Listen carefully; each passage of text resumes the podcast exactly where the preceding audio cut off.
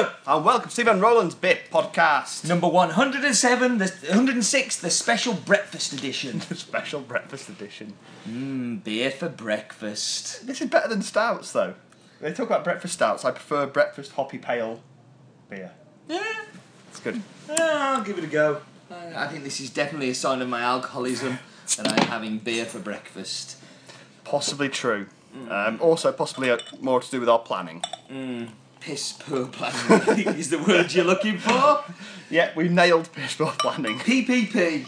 Piss poor planning. Can I put on my skill set? Mm, like yes, that. you should definitely put it on your CV. Triple P. So, um, yeah, this week's beer uh, comes from First Chop Brewing Arm.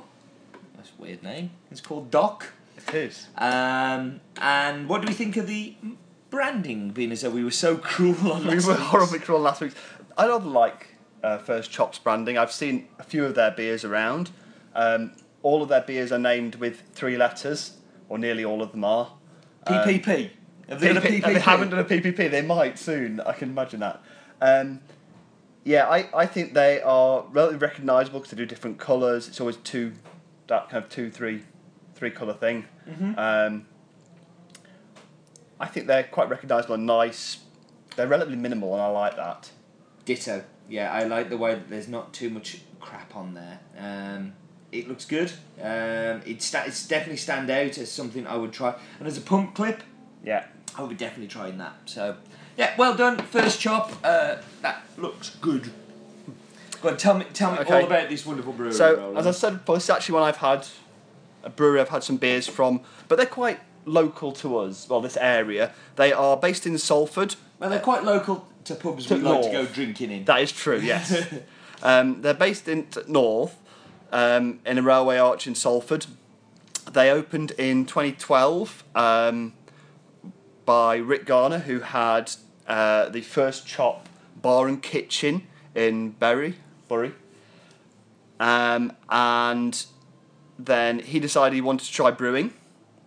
So he opened up. He had a borrowed kit uh, before kind of setting himself up properly in Salford with uh, an eight barrel kit.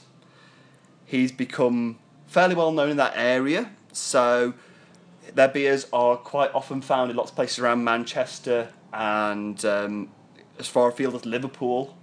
Wow. Pretty uncommon down south, I'm told, um, but one that I see quite regularly in, in kind of Port Street and um, that kind of area in the bottle shops around around here.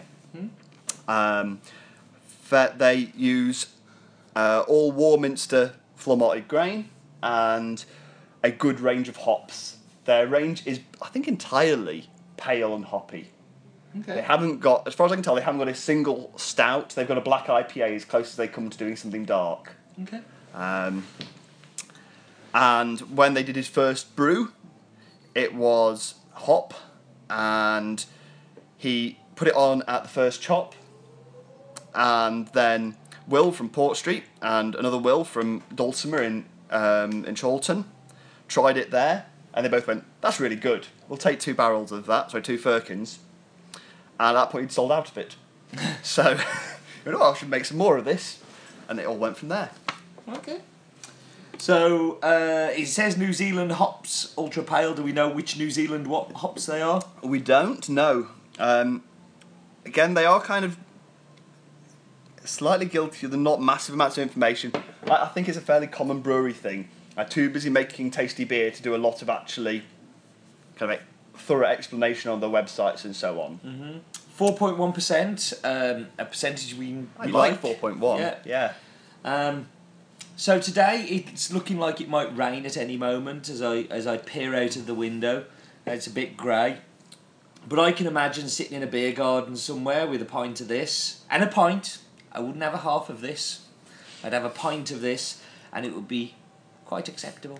It is. It's one of those rare occasions. I'm actually fairly happy we've got 500 mils of this. Mm. Normally we'd be complaining, but um, 4.1% pale and hoppy, and this is ultra pale. They say I can, I can go with that. You don't get a lot, a lot paler than that. Yeah. Um, seems like everything it says on the front. Uh, if I'm gonna find a criticism, I do like to lo- I do like to know my hops. Yeah.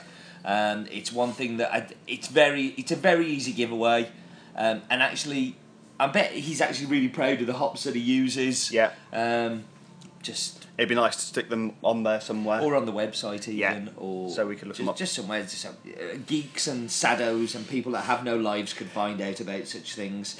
Um, but the branding leads me to believe what I would be drinking, the percentage, the New Zealand hops, the branding, the whole feel of it is it's sold to me something that it's delivered, um, and that's a good thing. Uh, I, I'm ready to go with my scores. Yeah, um, this will be fairly quick one, I think, because also and this is one that I've actually had before. This is I've actually not had any of their stuff before. you never. I have never Okay. had any first chop uh, that I have known of. So this is actually the first first chop beer I had, and it's still probably my favourite of them. Um, I think this bottle is not quite as good as last time I had it, and I do think maybe that's like sitting around in, in a beer bods box for for twelve weeks or whatever.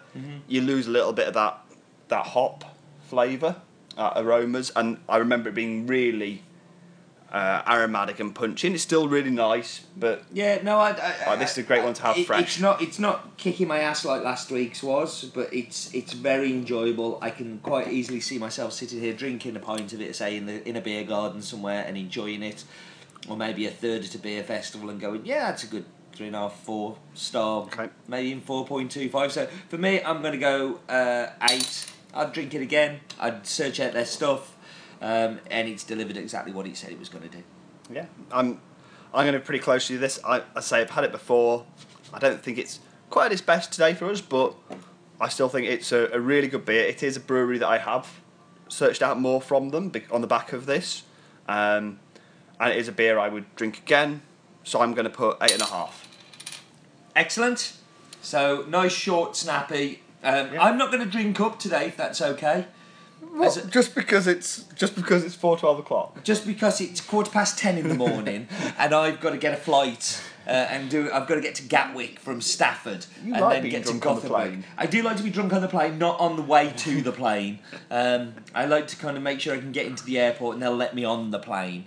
Um, so um, yeah, you Yeah, can drink let's- up and let's- if you like, but I've got to uh, operate heavy machinery. I better not. Yeah, yeah. Let's so not drink I guess today we we just shut up. we just shut up and done. Yeah, it's a bit of an anticlimax, really, isn't it? Oh well. Bye.